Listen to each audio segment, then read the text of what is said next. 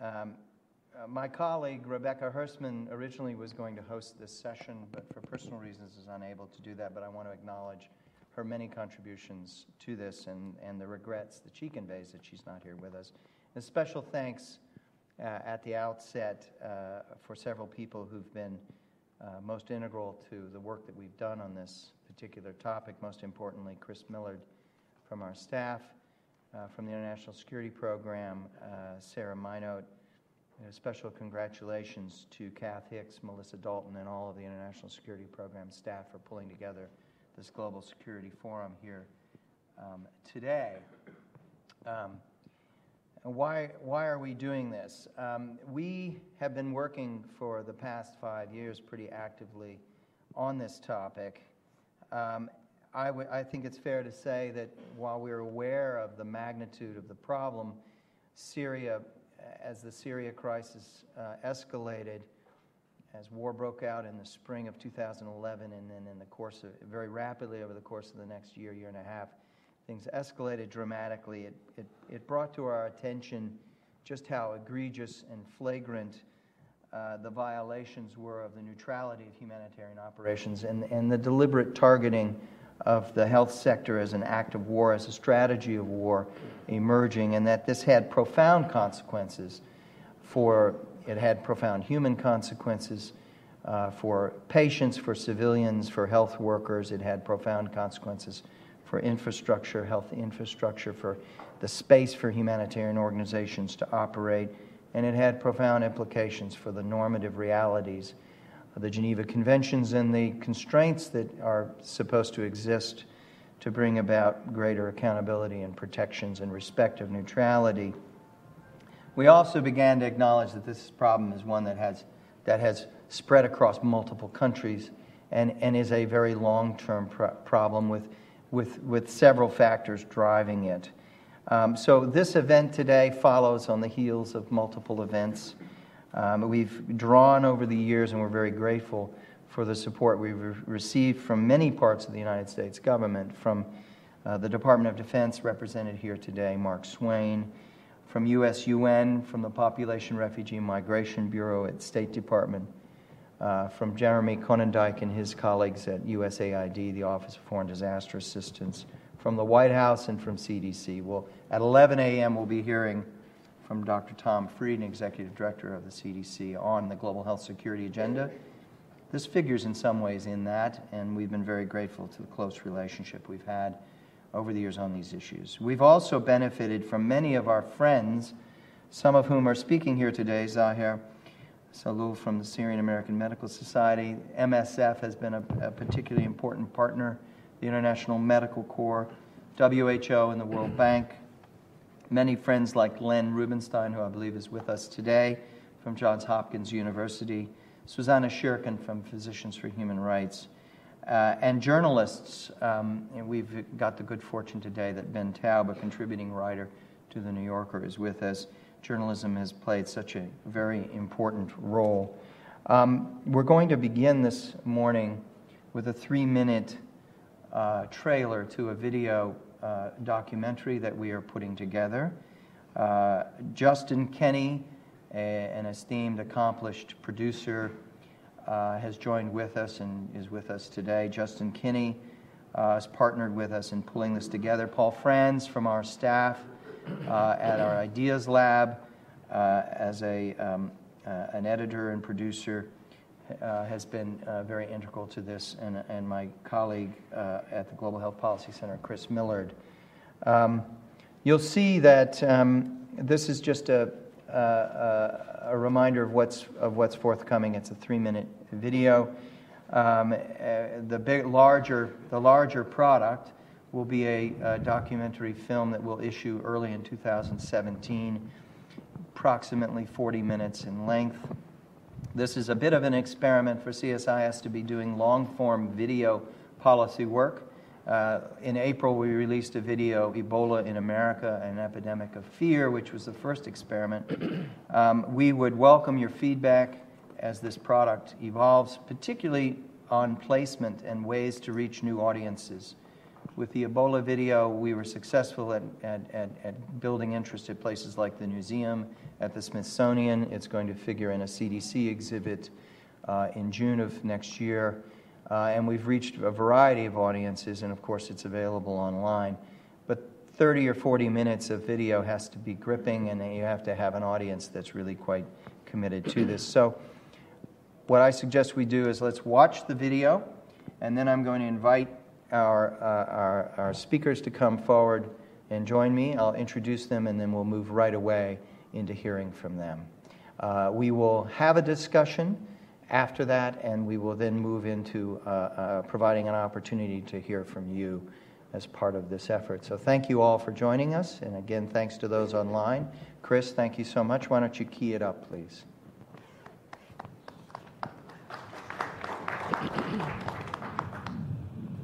The war in Syria represents a new low for the international community. We're seeing a war without law, as well as seemingly a war without end. Uh, it's very, very striking that we're living in an age of the bombing of UN convoys, never mind the targeting of hospitals.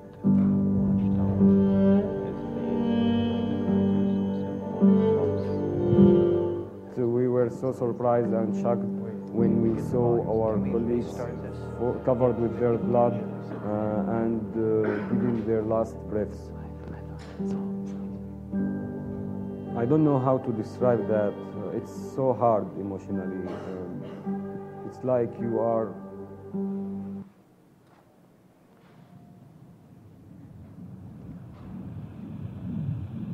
the war in Syria represents a new low for the international community. We're seeing a war without law, as well as seemingly a war without end. Uh, it's very, very striking that we're living in an age of the bombing of UN convoys, never mind the targeting of hospitals.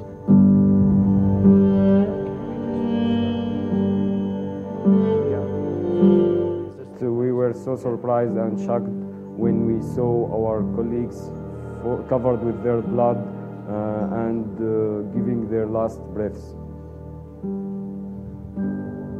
I don't know how to describe that. It's so hard emotionally. Um, it's like you are losing of, one of your precious in front of your eyes.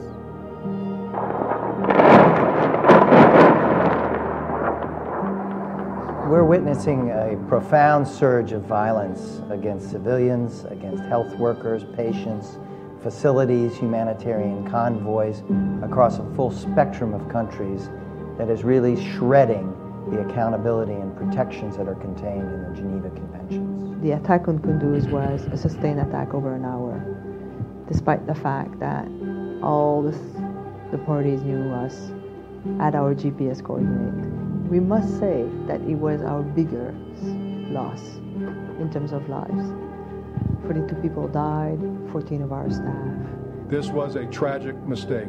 This is a period when there's the danger of vacuum around the world and a danger for the abuse of power by states that are strong enough to do so. The international sense of conscience and consciousness that led to the responsibility to protect uh, in the early 2000s has certainly been eroded. People are struggling to respond. They're building clinics and hospitals in underground bunkers. They're documenting these attacks and publishing them. They're taking measures to the UN Security Council. Stop bombing hospital. Stop bombing health workers. But up to now, these measures have not had much effect in deterring attacks. But many courageous individuals and groups continue the fight. This is a fight that's going to last well into the future. We believe that war stopped at the door of our hospital, and we want to preserve that. And we want to preserve access to health care in, uh, in war zones. We need, that's a battle that's worth to fight.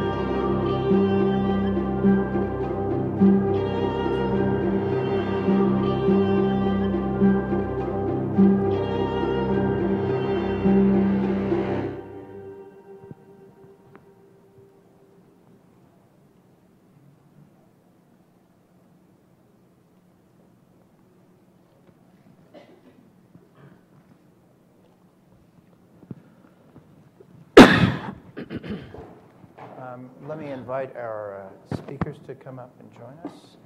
I apologize, the sound was not what it should have been on that. Um, we can show this video again with adequate sound after the panel. Uh, so, um, if for those of you who care to wish who wish to to uh, to see it again, uh, and it's going to be uh, it's going to be posted uh, online uh, on CSIS as well as YouTube, and so uh, it's accessible there as well. Thank you. So um, let me just quickly introduce um, our speakers. Uh, Jason Cone, to my right, uh, is the executive director for Doctors Without Borders uh, in the United States. He's been in that role for uh, 18 months, a little more than, a little more than 18 months. Uh, he's been very generous to us over the last several years. Uh, and this has been a tough period. Uh, not that any period is not without serious challenges for MSF, but you've uh, been in a period where uh, uh, significant attacks upon facilities uh, in Yemen, most recently, um, the Kunduz attack in Afghanistan in October, continued uh, numerous attacks in Syria and elsewhere. Uh, Jason comes with a began his career in reproductive health and began his career uh, with, uh, with the uh, some training at the Transnational NGO Leadership Institute at the Maxwell School, uh, Syracuse University. Uh, you know that, uh, that that school is embedded here at CSI. so, so we, you're an alumni of us, in a, in a, in a sense. Um, he's been very prominent uh, during the uh, West African Ebola outbreak uh, as, as communications director, very active on, during the Haiti earthquake. Um, uh, extensive involvement in looking at operations in South Sudan and in Myanmar. I think, as we talked about, the South Sudan work was, was triggered by the awareness that the environment was changing significantly and that um, uh, folks needed to take a new and, and, and, and very careful look at the way that operations were organized and relationships structured um, and the like. So thank you, Jason, for joining us. Uh, Mark Swayne, uh, to Jason's right. Mark is the Acting Deputy Assistant Secretary of Defense for Stability and Humanitarian Operations at the Department of Defense. Um, that places him with lead responsibilities uh, around humanitarian assistance, stability operations, peacekeeping, international rule of law, uh, prevention of atrocities, women, peace, and security. Uh, he retired from the Navy in 2008. He's occupied uh, a long series of, of, of, terribly important positions relative to Africa uh, at, within uh, the um, uh, policy directorate at the Department of Defense, uh, at the Africa Command, U.S. Africa Command, um, within the White House at the NSC.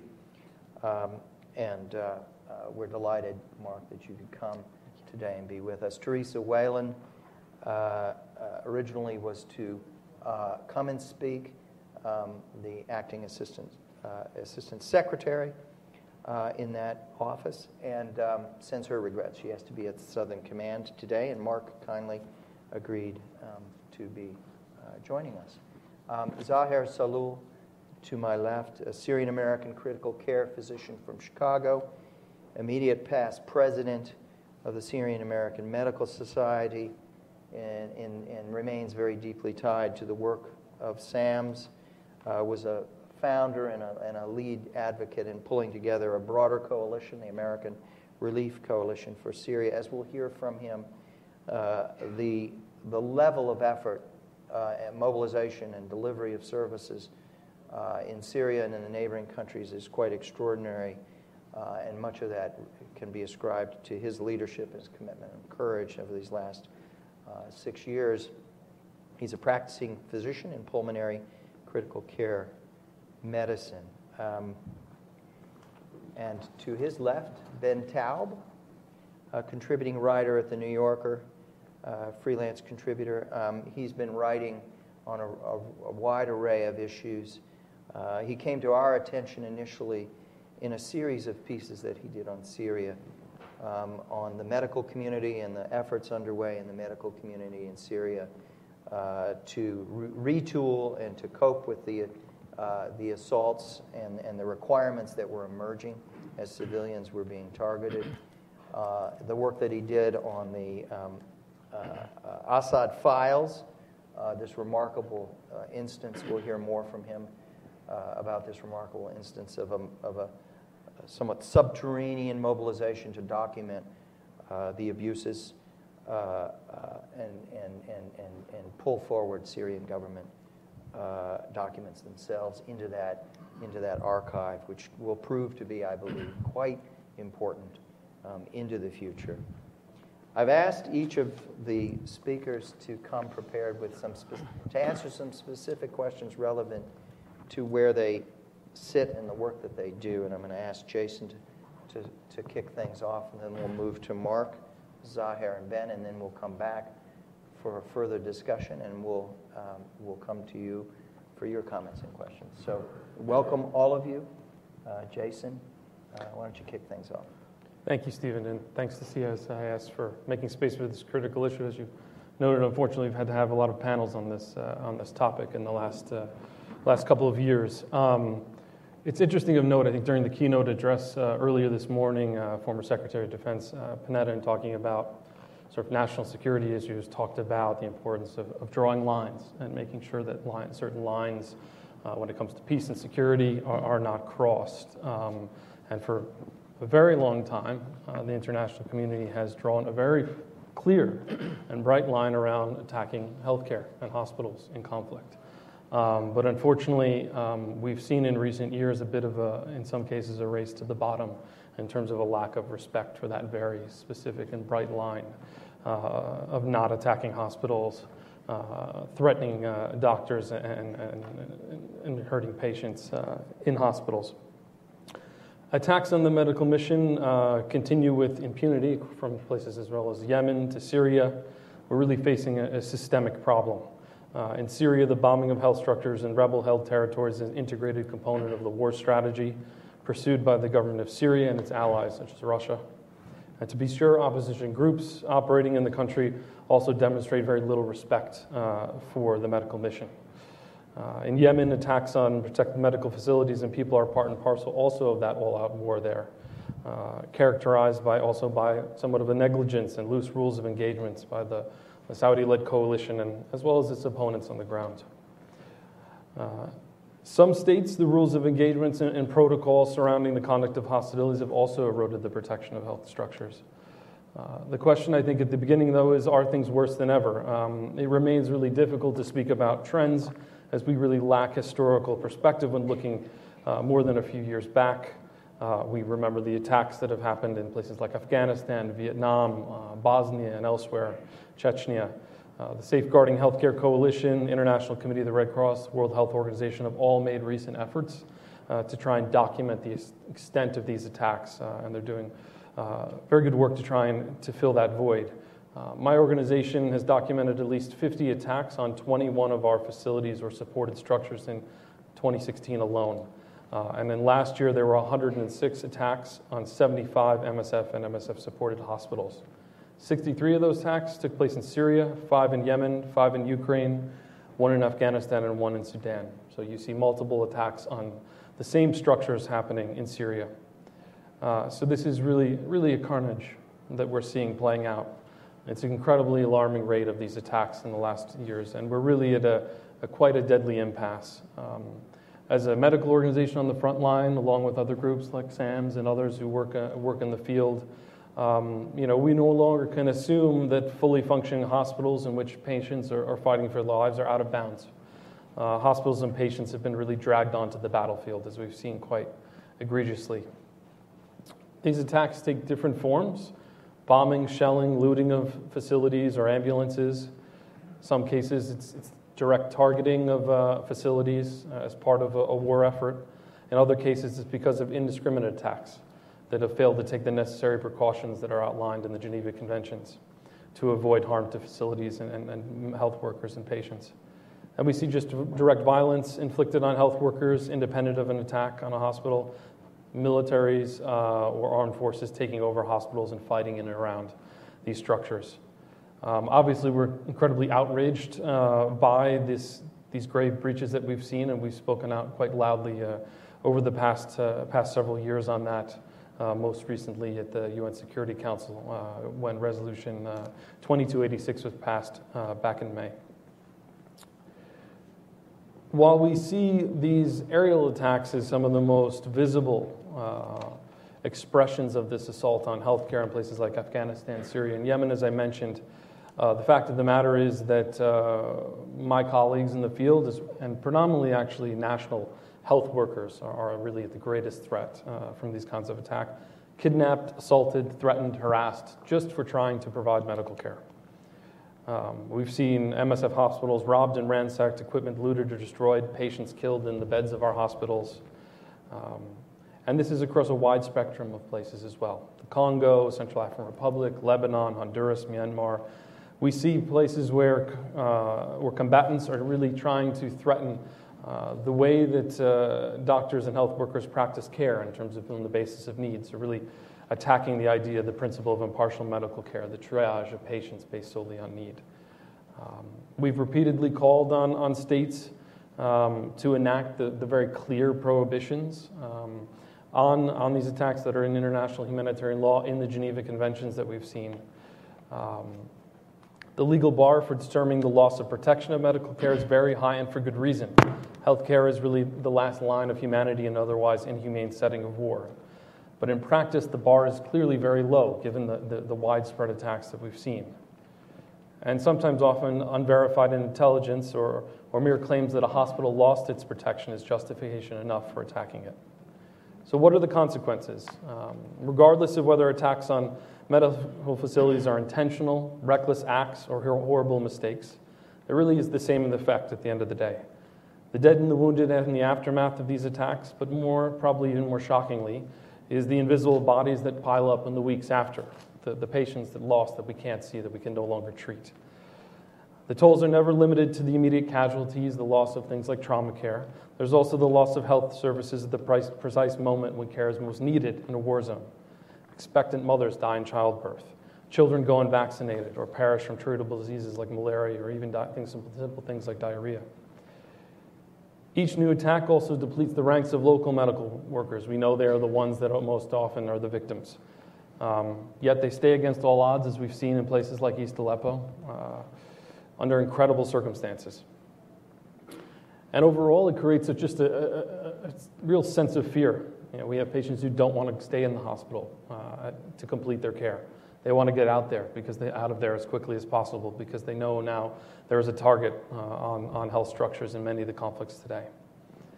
Um, so, uh, Steve asked me to speak a little bit about what are some of the most critical steps the international community can do to reverse this dangerous trend. Well, frankly, it comes down to really just uh, implementing existing bodies of law. Uh, nothing new needs to be written here. Uh, no new treaties need to be passed, conventions signed. It's all there in the Geneva Conventions. It's incredibly unambiguous. Uh, the protection of hospitals and health workers and patients is guaranteed in the international humanitarian law. And as I mentioned, the UN Security Council unanimously reaffirmed these protections with the passage of Resolution 2286 on May 3rd, 2016. So, what we need is for those laws to be respected for, and for this security resolution to be implemented. So basically, drawing again a, a really bright and red line uh, against the attack, attacks on hospitals, making sure that those, uh, that idea, that concept, those protections are really codified in rules of engagement, standard operating procedures, and the practice of militaries in conflict, whether they be state actors or non state actors. But when these attacks occur, and we've seen them obviously happen in an incredibly high rate, we do need to see independent, impartial investigations, and we do need to see accountability. Oftentimes, or at least as the universal rule, when an incident occurs, it should neither be the responsibility of the victims nor the perpetrators to establish and qualify the facts. But as of today, suspected perpetrators get away with self investigating, and there's no independent follow up for attacks. These ongoing attacks, they really demand accountability if they are ever going to stop. They must be credibly investigated. Investigations carried out by perpetrators of attacks, they're welcome, but they're insufficient. We can't have this continued situation.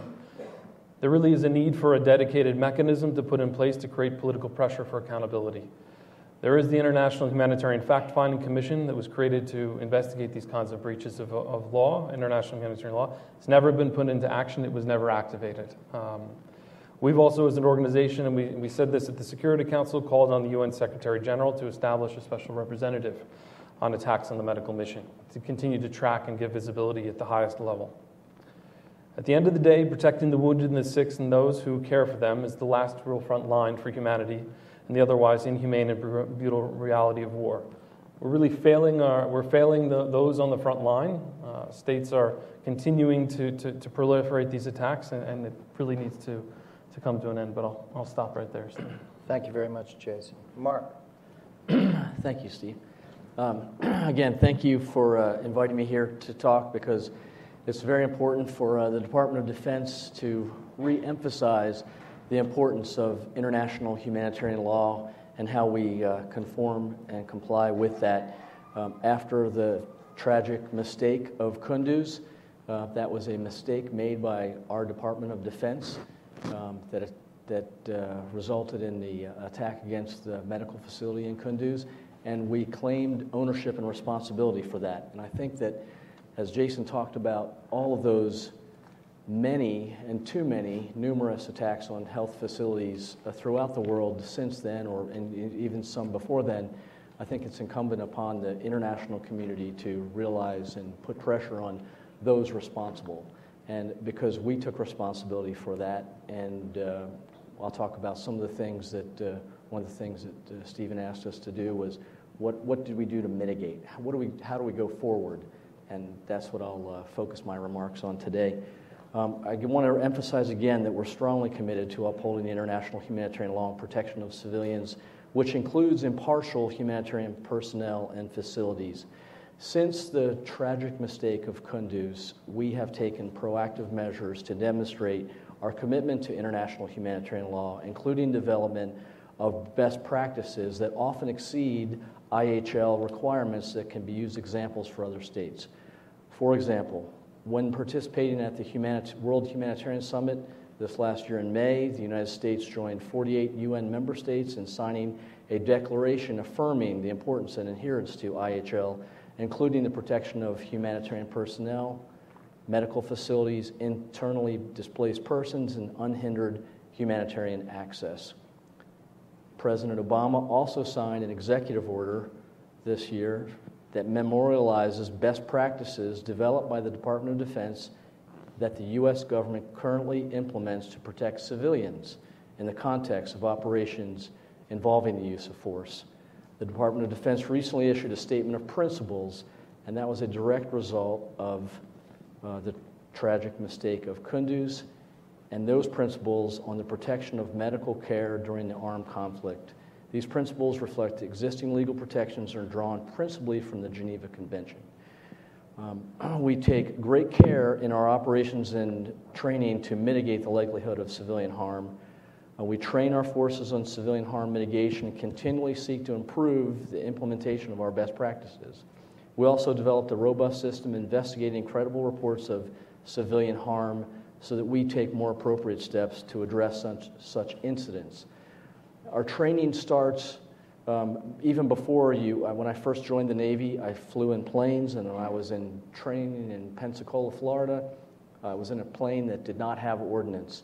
But the first navigation route that I flew, they put a big circle around uh, a uh, facility and said, That's a medical facility. If you fly over that, you will get a down on this flight and you, you won't graduate from flight school.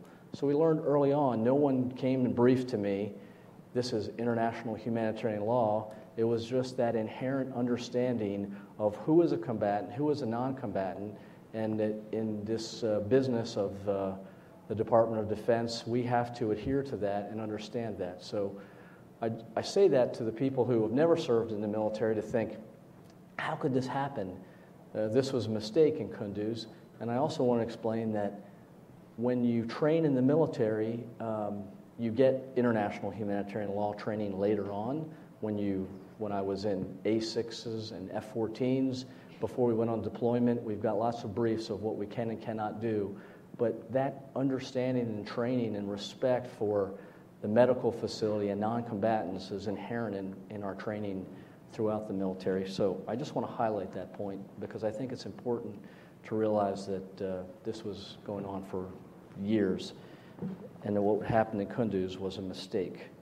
Um, so for our mitigation and reduction, um, what have we done with that? Um, we certainly comply with the principle of distinction and to respect the principles of humanity, neutrality, and impartiality and independence for the provision of humanitarian assistance. Um, efforts to respect and protect impartial medical care during the armed conflict um, with the basic humanitarian concept of distinction, parties that to an armed conflict must distinguish between combatants and non combatants. And for more than a decade of contemporary conflict, DoD and the U.S. government writ large has sought to build and institutionalize best practices that go well beyond baselines of international humanitarian law. Uh, I talked about that the president has signed an executive order for the civilian casualties, and we also um, work to uh, have best practices to protect civilians in our operations and directs the sustainment of these measures in present and future operations. So I think this current administration has done a lot with executive orders and uh, statements to highlight uh, the importance of protecting civilians and uh, non combatants. I want to stress that uh, the executive order provides an example that can serve to inform the relevant practices of other nations. So, as we talk about the protection of civilians and, and non combatants, we now, as a government, have a document that other countries can look at. And uh, when you look at the Geneva Convention and all the international humanitarian law, you have to be a lawyer to sort through and sift through everything between our EO and civilian casualties, uh, protection of civilians, and from our statement of principles for medical facilities. Um, I think we tried to highlight um, like one-stop shopping areas of, of our principles and our values for our government and department. The statement of principles, as I talked about on October 3rd, 2016, this year, um, the Secretary of Defense issued the statement of principles related to the protection of medical care provided by impartial humanitarian organizations during armed conflict. That's the full name. It's on our website. There's a link on www.defense.gov. It's under news and publications. We can give that to you if you'd like to see it. And that memo went to all the services, DoD agencies, and combatant commands directing them to ensure the orders, rules of engagement, and directives, regulations, policies, and procedures are consistent with the principles. We realized after that unfortunate mistake of Kunduz, we had lots of briefings with MSF, with non governmental organizations, and they understood that Kunduz was a mistake. But the, the clear message to us as a department is what can we do more? How can we help only not only our own military highlight the importance for this, but show a, an example of what we can use with other militaries and other governments to highlight.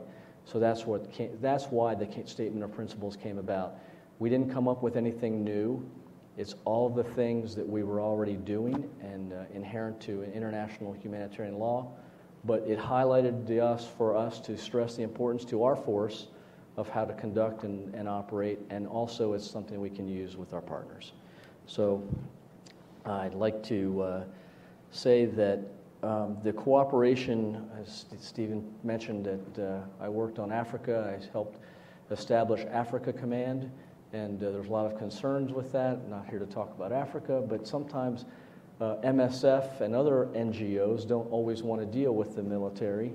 And then uh, when the unfortunate Ebola outbreak occurred in West Africa, uh, it was MSF was one of the many NGOs that said we need the Department of Defense to help in this, and the Department of Defense uh, came and helped in, in Liberia and West Africa with the support and uh, concurrence. So I would say at that point our relationship between DoD and MSF was at its height, and then the unfortunate incident of Kunduz um, put a strain on that relationship, but I say at the headquarters level, um, between the Department of Defense and many NGOs, we have a, a greater understanding through all of these activities, good and bad, um, and lessons learned that we have that we uh, will move forward on. So I just wanted to highlight that. I also want to highlight again the deconfliction and working with humanitarian organizations. Uh, the Department of Defense works closely with uh, UN uh, OCHA, the Office of Coordination for Humanitarian Affairs, and whenever there's a, a focal point of civ-mil coordination, it's with us, with OCHA, and uh, OCHA has communication channels with our combatant commands and try to help. Uh, and many of our combatant commands, where we have areas of operations, are working with non governmental organizations so that uh, MSF and other um, NGOs can highlight where they're at, where they're operating, with, especially with medical facilities, so we can increase and enhance uh, that communication so that mistakes don't happen. So I'll leave it there, and thank you very much. Thank you very much, Mark. Zaher Sahloul. Uh, well, good morning. I'm really honored to be um, here and uh, among this uh, esteemed panel. And uh, I recognize my friend uh, Len Rubenstein uh, from Johns Hopkins. And thank you, Steve, for inviting me. And I think CSIS was the first think tank that addressed attacks on healthcare in Syria in 2012, early in the crisis when no one was paying attention to that. And um, I'm Syrian American, so most of us uh, in the Syrian American community are traumatized because of what's happening in Syria. And um, I wake up um, in the middle of the night and I tweet at 3 a.m. Um, about um, attacks on healthcare facilities in Syria. I remember the first time that I tweeted about uh, chemical weapon used uh, in Syria in December of 2012. And I contacted the National Security Council at that time, and they said that we are very concerned. Let us uh, uh, know what happens. Um, I remember the first time I tweeted about the attack in Ghouta in August 23, 2013. I communicated with the National Security Council at that time about this uh, sarin gas attack and the fact that we have influx of large number of patients who are suffocating with very limited capacity in East Al-Ghouta that has been under siege for the past uh, couple of years by the Syrian government, and they were very concerned. Um, I remember one time tweeting about uh, attacks by uh, ISIS or ISIL uh, on um, a medical facility that SAMS has in the city of Mar'a, north of Aleppo, and the fact that the doctors over there were very concerned that they will be slaughtered by ISIS. And uh, Actually, our National Security Council and Ambassador Power paid personal attention to that attack at that time, and it was averted, uh, luckily, and the um, uh, physicians were saved. Um, so to me, it's very personal. Um, I think most of us uh, now seeing what's happening in Aleppo, especially the ones who've been in Aleppo. I've been in Aleppo five times. Last time was just before the siege, this coming siege.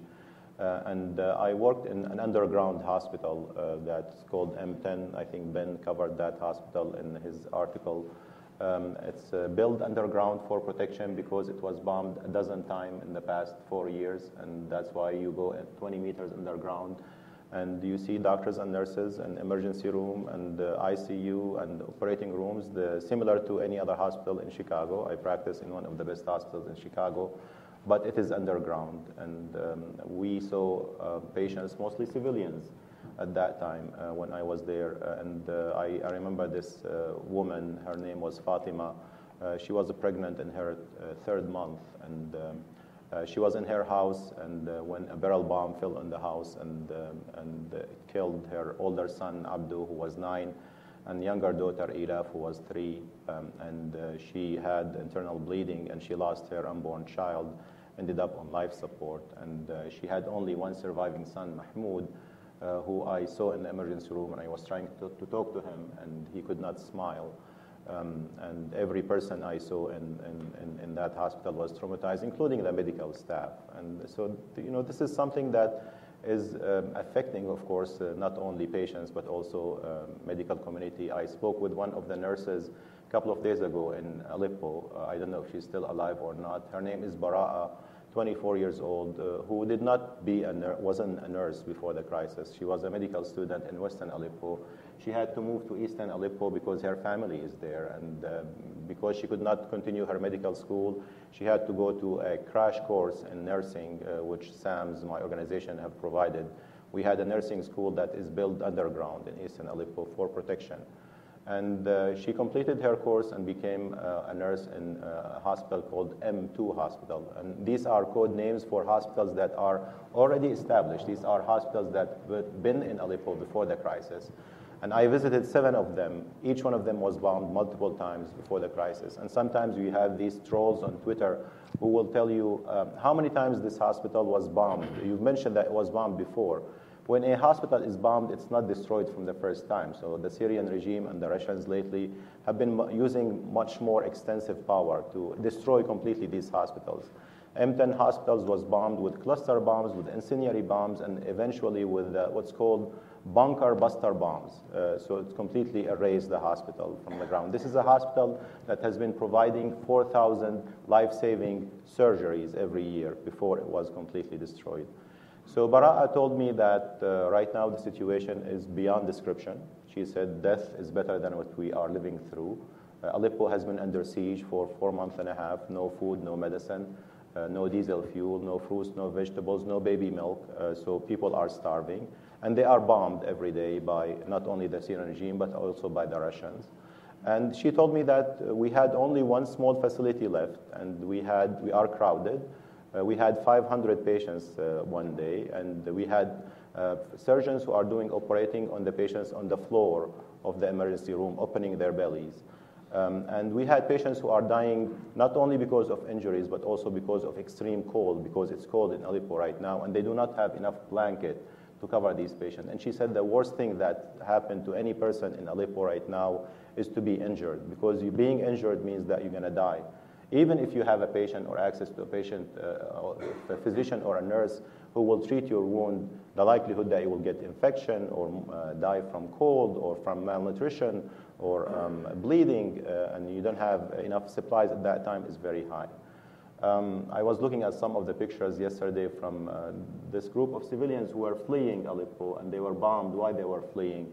And there was this child who was 12 years old who was wearing a red coat and um, and she had she died and she had a broken leg. And uh, you know I, I, look at this picture and I you know I wrote in my Facebook that uh, death is probably more merciful than the empty words that we are hearing and tweeting about that we care about civilians and we care about health care because to me um, in spite of all of the panels that we're doing in the last uh, five years nothing has changed in Syria. If anything it's getting worse. So we're, ta- we're talking about systematic attacks on healthcare and numbers do not mean anything, by the way. Uh, you know, we're talking about all of these numbers. Physicians for Human Rights have documented by the details the attacks on healthcare facilities and doctors in Syria. More than 750 healthcare workers were killed. More than uh, 350 or 60 hospitals were bombed. Uh, every 17 hours, there is a healthcare facility that is bombed in Syria in the last two months or so. In the last 144 days, 143 facilities and healthcare workers were attacked in Syria. Every 60 hours, there is one healthcare professional who is targeted in Syria. And in spite of all of these numbers, in this post number or post fact or post truth world, uh, there's no action. Um, uh, how did that started? I mean, I, I, I remember the, in, in, in August of two, in, 1988, uh, we had uh, graduation ceremony from Damascus University Medical School, and at that time I had to give the graduation speech. Uh, and uh, there was this uh, person who was tall, and uh, uh, at that time he was not well known. I mean, he was known to be the son of the president, but he graduated in the same class, and he uh, took the Hippocratic oath that we as healers should care for all people who seek treatment, whether they are our friends or foes. Um, and uh, he received an award for his uh, quote unquote leadership. Um, he happened to become uh, the president of Syria, Bashar al Assad. Uh, at that time, he was not, not known to be ruthless or brutal. Uh, I had uh, several meetings with him when he became a president. at one point, he said he wished that he would have been a pre- physician, not a president. Um, at one point, he said that I asked him whether he will be introducing democratic reforms in Syria. He said, Syrians are not ready for democracy. Um, and I think he still have the same views at this point. When you listen to his speeches, uh, besides the fact that he has no remorse to what he has done in Syria and the fact that he has no sympathy to the civilians and the refugees, he uses medical terms uh, in his speeches, uh, unfortunately. This is a person that is a physician, uh, graduated from Damascus Medical School, who had training uh, to be an eye physician in United Kingdom. Um, and I remember visiting an eye facility in Aleppo that is underground. And many of the victims were uh, uh, children who had eye um, problems because of shrapnels in their eyes. Um, so he uses these medical terms in his speeches, the fact that there are 70,000 germs, he said in one time, in Syria that they need to be eradicated. And he, one time he said that if you are a, phys- a, surgeon and you have blood on your hand, it doesn't mean that you are a murderer. So um, it looks like he believes that he's uh, fighting the good fight. Uh, and I think what, what started in Syria, the fact that uh, the government, taking cues, by the way, from our own government, uh, attacking um, using the card of um, fighting terrorism to terrorize civilians and to attack healthcare professionals and take it as a blank check to kill everyone who they perceive as a terrorist, uh, including hospitals and doctors and nurses. And I think this is something that we really have to care about because people and countries take cues from us. And if we use fighting terrorism to attack doctors and nurses and hospitals, then other countries will follow our lead. So uh, I think Leon Panetta in the morning session was talking about the fact that we have to provide in the next phase more leadership and less talk. I think that's really what we need to focus on. More leadership, uh, moral leadership, because that's the, the, the, fact that the United States was great and is great, is because of the moral leadership that we had in the world. And right now we are lacking this moral, moral uh, leadership. Uh, I remember uh, Dr. Hassan A'raj I met uh, in uh, what's called the Central Cave Hospital in Syria. This is a hospital that is dug in the heart of mountain uh, in north of Hama for protection. And also because the village that Dr. Hassan al-A'raj, who's a cardiologist in that city, uh, refused to have a hospital in the, in the village. They said, if we have a hospital in the village, that means we will be bombed. Uh, and we don't want that to happen. So he went to this mountain and he dug this hospital in the heart of mountain. Inside the mountain, you think that you are in the middle of um, one of the most advanced hospital. This is hospital that was built with the support of SAMS, Syrian American Medical Society.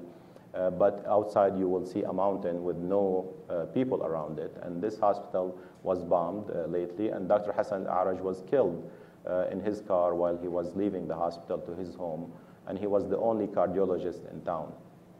We are talking about the global refugee crisis. Global refugee crisis is because of the attacks on healthcare. When you do not have a doctor in town, you will not have town. People leave if they don't have physicians or nurses who are taking care of their children when they are sick. When you do not have a nurse in a neighborhood, you will not have a neighborhood. The fact that we have 5 million refugees from Syria is because of this attacks on healthcare, on schools, on fruit markets, on civilians. And in order to um, take care of this refugee crisis, and we don't Syrians do not want resettlement of refugees in United States. Uh, they care about our uh, fears of the uh, aliens. But they want these people to stay in Syria, but providing protection for them.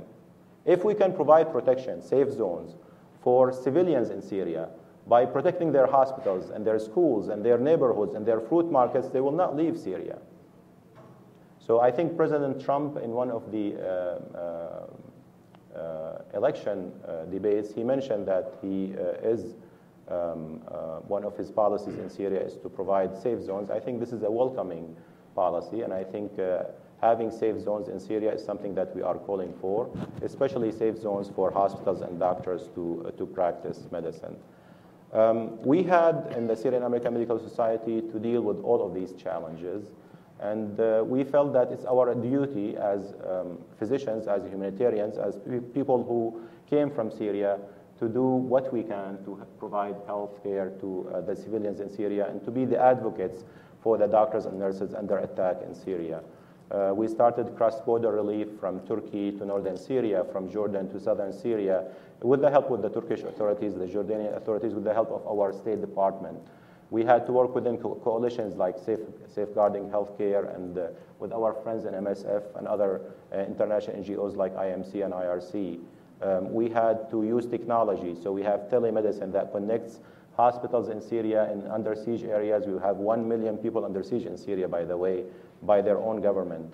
Uh, hospitals inside Syria connected to uh, specialists in the United States through using telemedicine and simple uh, applications like WhatsApp and Viber and, and so forth, where um, I, every day I look in the morning and I see these questions and pictures of x-rays and CT scans from doctors inside Syria um, asking questions that I have this patient who had bleeding in the, into the brain, what should I do uh, with? And then we have doctors from the United States who are responding to them. Why didn't you give this medicine or that medicine?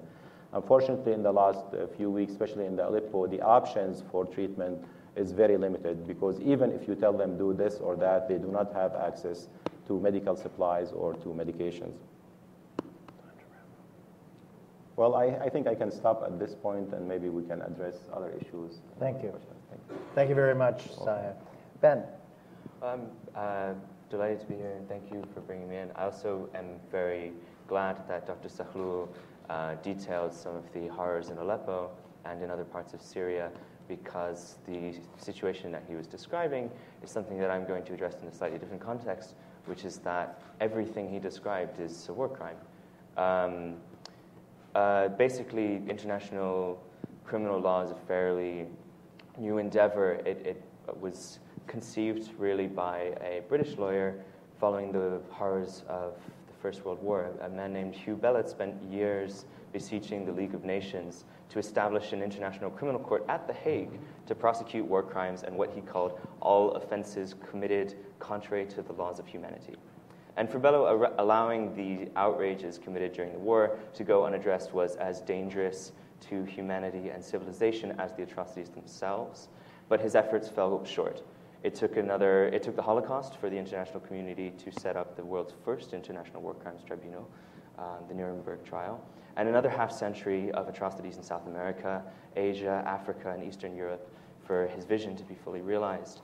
In 1998, uh, after widespread killing in Bosnia and Rwanda, the UN drafted a treaty in Rome which created, um, it was called the Rome Statute, which created the International Criminal Court. And in theory, the UN believes the very existence of such a court would give pause to dictators and warlords prone to brutality because perpetrators living anywhere in the world could be hunted until their dying breaths.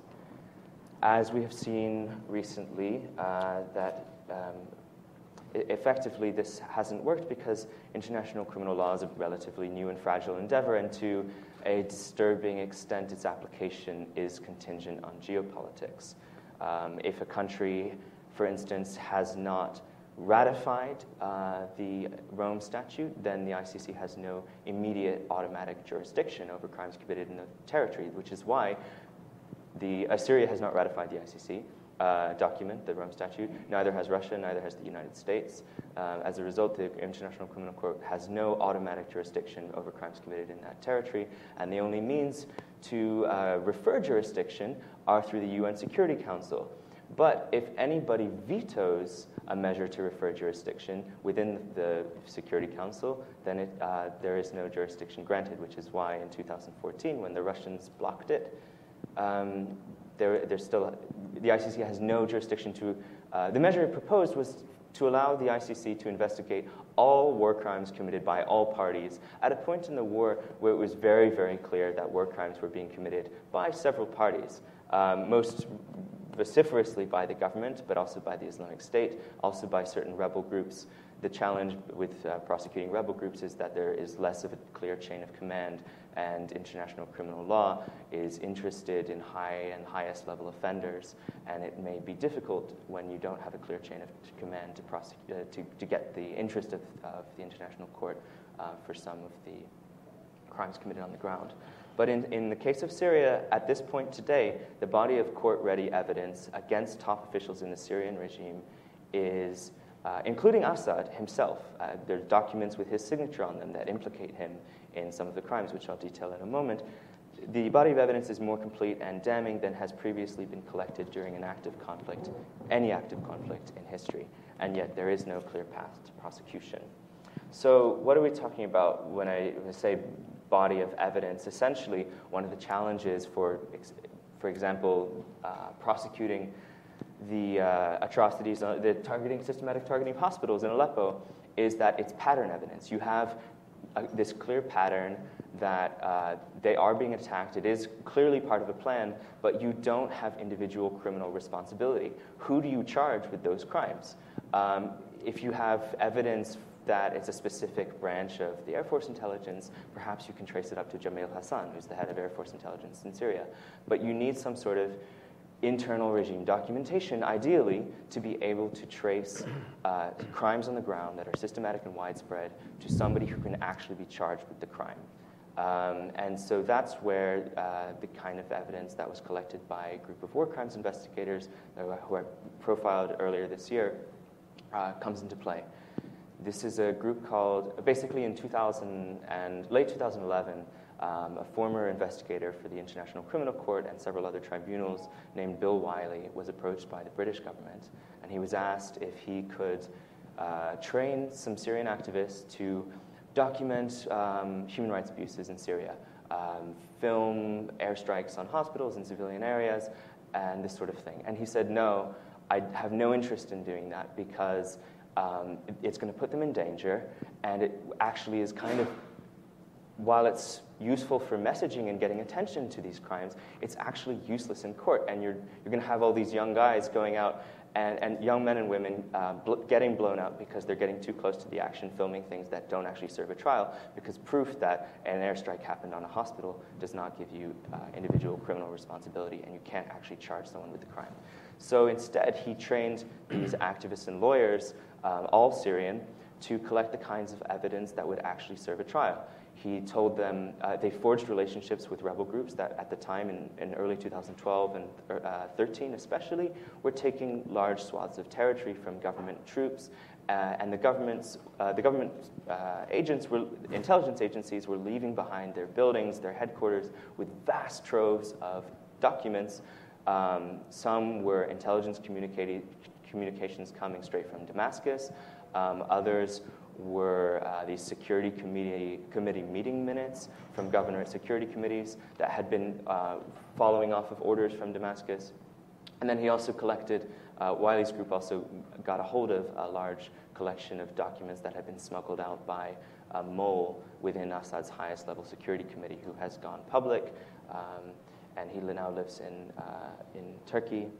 And we, they were able to rebuild the chain of command and trace the systematic torture and murder uh, after smuggling 600,000 Syrian government documents out of security and intelligence facilities, Wiley's group, the Commission for International Justice and Accountability, was able to trace the systematic torture and murder of tens of thousands of people from uh, detention facilities in Syria to an order that was uh, drafted by Assad's highest level security committee, um, approved of and signed by Assad himself, and then sent down the chain of command for implementation in distant provinces. So that's the kind of evidence that actually serves. And the important point here is that the most incriminating evidence against the regime has been produced within the regime's own immense bureaucracy. Not just these documents, but you also have the Caesar photograph collection, which I'm sure many of you know about, uh, which I, I, leave for another time um, to, to, sort of move along. Um, now, an, another important point, as, as, um, as Jason Cone uh, ex- uh, mentioned, the Geneva Conventions, uh, the Rome Statute are completely unambiguous about what a war crime is. It is not hard to read the list and say, oh, there's, no, there's really not much question about whether something applies. For example, there's two broad categories crimes against humanity, which this was what the ICC should have jurisdiction over, broadly speaking. Crimes against humanity is a set of acts committed as part of a widespread or systematic attack directed against any civilian population. And that includes torture, murder, rape, enforced disappearance, illegal imprisonment, persecution, and other inhumane acts. There are a few other crimes against humanity, but those are the ones that are clearly happening in Syria. There's no question about this stuff. Uh, war crimes uh, apply only during an active conflict, of course, because by definition it has to be committed during a war, whereas crimes against humanity can be committed even if there isn't a war. Uh, and that includes some of the ones that um, uh, the ICC ought to be afforded jurisdiction over in Syria uh, would be willful killing, wanton and excessive uh, destruction of property beyond military necessity, compelling prisoners of war to fight on behalf of their captors, intentional airstrikes directed against civilians, intentional attacks directed against humanitarian personnel, uh, um, installations, and vehicles, bombardment of undefended villages or buildings, murdering uh, prisoners of war, intentionally attacking markets, schools, and hospitals, mutilation, pillaging, the use of chemical weapons, including asphyxiating gases, and intentionally starving civilians as a method of warfare while willfully impeding relief supplies, all of which is happening uh, throughout the country, but very, very, very obviously and very well documented in Aleppo. Um, another crime against humanity that it, this word is often used, but then put with great caveats uh, in, in um, when, whenever someone says, oh, the crime of extermination appears to be happening in Syria. Uh, often journalistic publications will sort of mention that and then say, you know, according to somebody, some, and, and, frame it as an opinion. But if you actually look at the Rome Statute, extermination is very clear. It's deprivation of access to food and medicine calculated to bring about the destruction of part of a population. There's no question, again, that this is happening on a widespread and systematic scale. So, what the problem is that without any jurisdiction and with uh, basically international humanitarian law, international criminal law, functionally doesn't apply. And when the Rome Statute, uh, while it was drafted as a guideline of exactly what you cannot do in war, when there's no path to prosecution, it seems by the Syrian government and by the Russian uh, military to have been taken as a guideline of exactly how best and most efficiently to exterminate your opponent with no consequences. And what we're seeing now, because there are no consequences, the, the, the, broader consequences of having no consequences, that we're eroding the credibility of the court uh, by uh, Russia's political obstruction at the UN Security Council level. And that really is part of what feels this year very much to be a sustained attack on basic human principles and values that underlie the institution itself. Um, if you create the sense that everything is too confusing to, uh, to prosecute, to, to find any truth within it, claim that in spite of uh, all sorts of evidence that none of it is, is sufficient or all of it is propaganda, uh, then there's, there's really no clear path. Um, by calling into question the belief that justice can be defined and applied fairly and universally, uh, that there is such a thing as truth that is not propaganda, that there are basic human values, that the uh, application of justice is anything but political, and to create a climate of confusion to bring about a climate of impunity. Um, and basically, if uh, human rights don't matter, then what does? An exa- a recent example um, last week or a couple of weeks ago, Putin announced the, uh, that Russia was withdrawing from the ICC, which they were never part of the ICC in the first place. So uh, this created a bunch of headlines that uh, said that Russia's withdrawing. It, it, it, allowed him to say, Putin to say that uh, the court was being used politically and, and uh, had no credibility in the first place. And then as a result, created, um, triggered other uh, defections like Duterte uh, in the Philippines piggybacked off Putin's announcement and said that uh, the Philippines agrees that, and, uh, that the ICC has no credibility. Um, so basically, as in summary, the Western countries in the UN have spent the past five and a half years condemning atrocity after atrocity to no avail, and with justice so limited by geopolitics, who in Syria is afraid of international law. Thank you. Well, you've all been very patient. Those are four powerful uh, presentations. We have only a few minutes left, and I want to offer you the opportunity to offer some comments and questions. And so, what we'll do is we'll collect four or five of those and then come back for our panelists to close. Uh, we, I believe we have microphones to share, and my one request is keep your comment or question to a single comment or question and keep it very short. Ben, yeah, Len. Start here and speak into the microphone, please. Hi, thank you. This is a question for Mr. Swayne. It's really true that the U.S. has provided a lot of leadership since the Kunduz attack, but there's been a concern that the order, the, the principal statement from October, focused exclusively on humanitarian organizations. As Jason said, most of the attacks are on not on local health providers, and as Zaher said, it's the excuse is counterterrorism. And there's a real need for U.S. leadership to make it clear that counterterrorism c- cannot be an excuse for attacks on civilian doctors. And so I urge you to consider expanding that statement, which is now so narrow. It's great to protect MSF and International Medical Corps, that's fantastic. But the local victims, the local doctors and nurses, who are the majority of the victims, are not protected by that statement. And we need that. We need that because of the counterterrorism uh, excuse for attacks. And I'd love if you could address that. Thank you. Hold for a moment here. Over here, please. Dean is right behind you. Thank you. Please identify yourself. Yes, then- hi, I'm Judy Seltzer, a principal with Management Sciences for Health in Boston.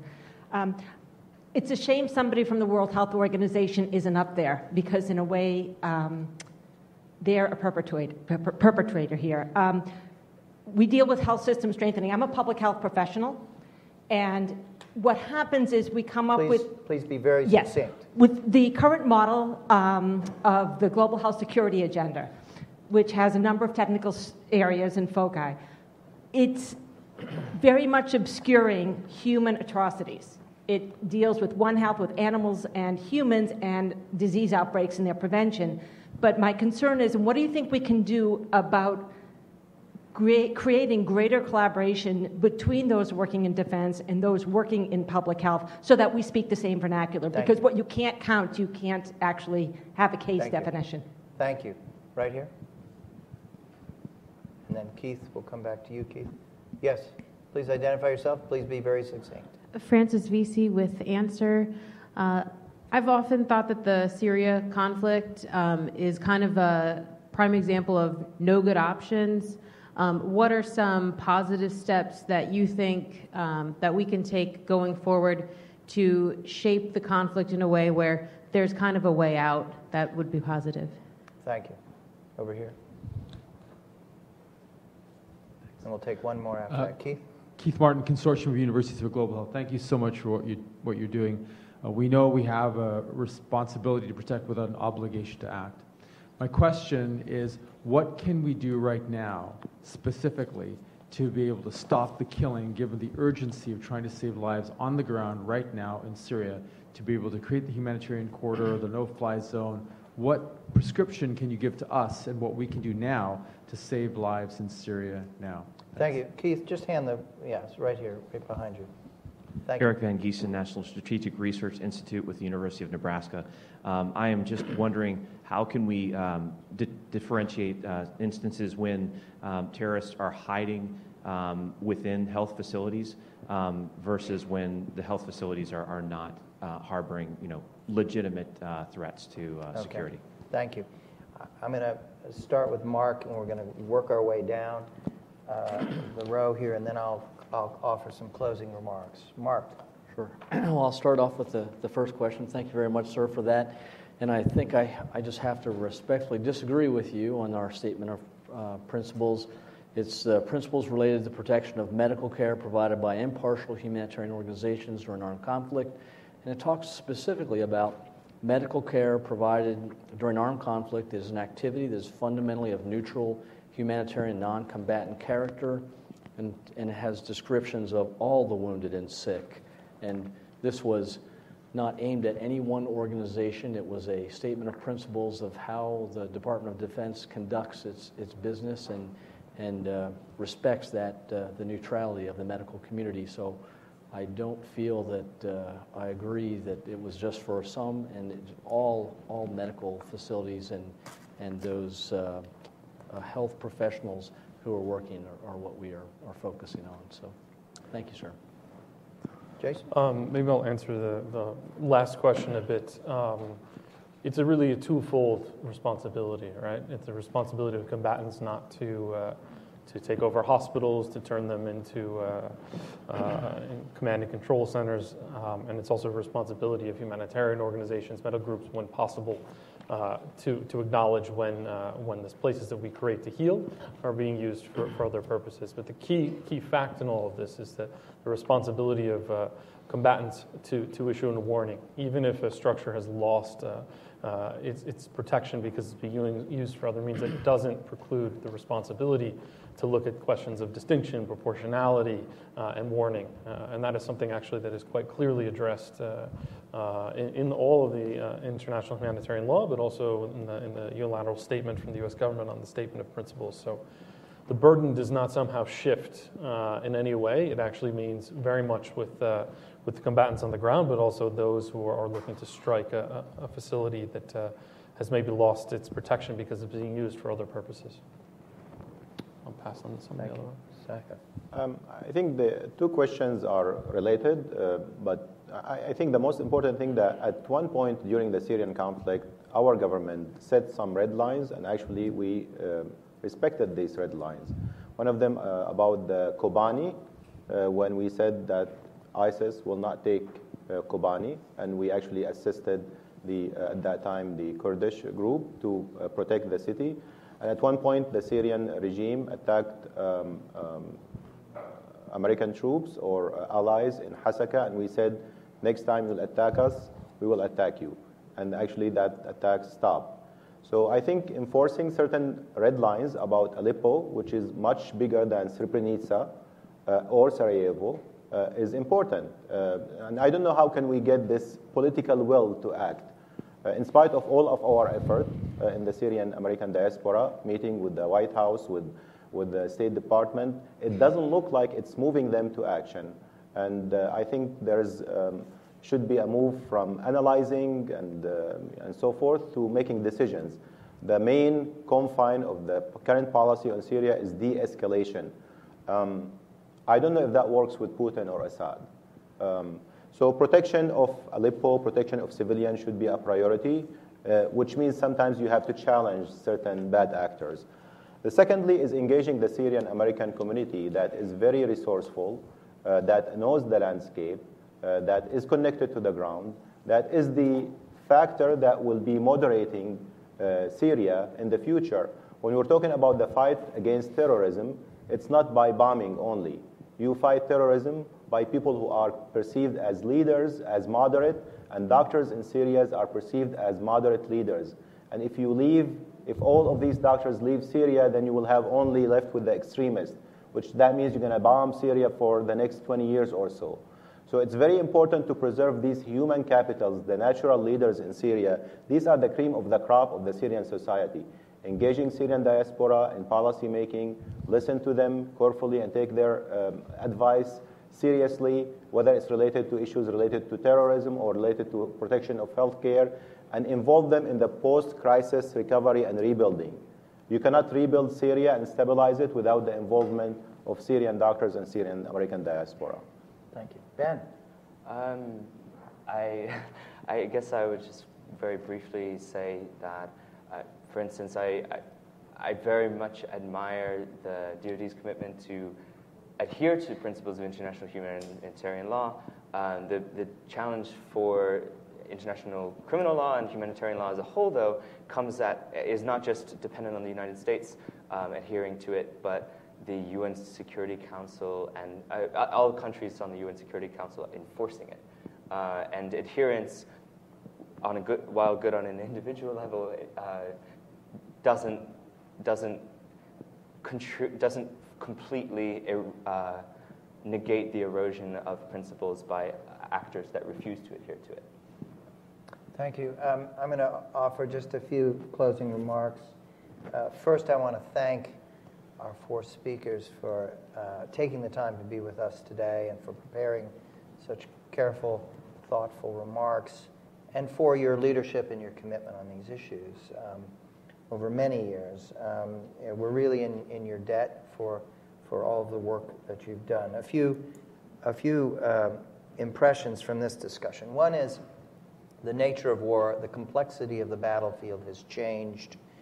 Uh, what we've seen, in, not just in Syria, but in, in Yemen, in Libya, in Iraq, is that the coexistence of counterterror, aerial bombardment campaigns, limited field, limited pres- military presence on the ground, the intermixing of humanitarian organizations in that battlefield uh, makes for an extremely uh, complex situation, limited leverage, particularly over the Russians and the Saudis in terms of their aerial bombardment practices. If you could move the Russians and Saudis to change their practices, you could probably alter some of, the, some of what we've seen as indiscriminate and, tar- and targeted violence against civilians and the like. But we need to take account of how war has changed in these settings and how complex that battlefield has become. A second is what we've heard today are some substantial gains. SAMS has led the way with a coalition of partners in erecting a very extensive network of inf- infrastructure of health uh, in, in, in the midst of a terrible war that serves 2.5, 2.6 million people. That's a staggering achievement. Uh, it's one that builds off of the power of the constituency of the Syrian American community here. And that is quite new, quite impressive, quite important for us to acknowledge. The data that has been collected, what Ben emphasized, this remarkable initiative that's been undertaken, that to my mind is unprecedented. But it's been matched by efforts by MSF, by WHO, by IC, International Committee of the Red Cross, to document and, and bring forward in a systematic way that data to the Security Council. That's important. The DoD NGO dialogue has improved significantly, and it's by, through the and, and, it, and I think it's been through the trauma of what happened in Kunduz, the awareness of what's at stake, and the good faith efforts of, of, of parties on both sides. And I think that needs acknowledgement um, and, and, and need, needs to be commended. Uh, these are really tough decisions, and I think people have risen to the occasion and intensified those dialogues. I've heard that from both NGO and from DoD side. I've mentioned the power of the diaspora. Um, there are live options. Obviously, there's the question of what does the new administration do about this? Well, we don't know. It's too early to tell.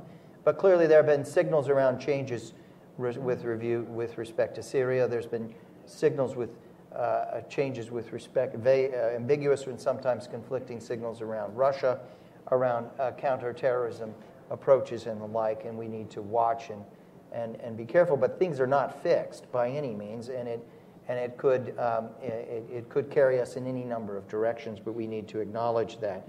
Safe zones, we've heard a lot about safe zones, we've heard a lot about special representatives, new mechanisms, coming back to the International Criminal Court. All of those issues are highly problematic for the reasons that we heard today, but they're not going away. There will continue to be deliberations around what kind of accountability mechanisms can work under these political circumstances. We're not done with that debate, nor are we done with the safe zone um, debate uh, and the debate of what will this next administration see as opportunity or acknowledge as the gravity of this situation. And I think it's very important that the type of stories that all of you to, have told us today be continue, continue to be told in, a live and coherent way in this next period in which uh, thinking and dis- deliberations on these issues are going to move forward. The last thing I'd say is we haven't talked at all about Mosul. We haven't talked about ISIS. We haven't talked. This is an era of what Aleppo has shown us is an era of, of a tragic, large urban environments uh, being decimated uh, on a scale that is, was unimaginable just a short while ago. And we now have the active issue around Mosul, and we have similar predicaments in Yemen uh, and, and elsewhere. And, and, and these are challenges that, that we need to think about uh, very hard uh, in this next period. And, and maybe our next session will focus on those. Those are complex unto themselves.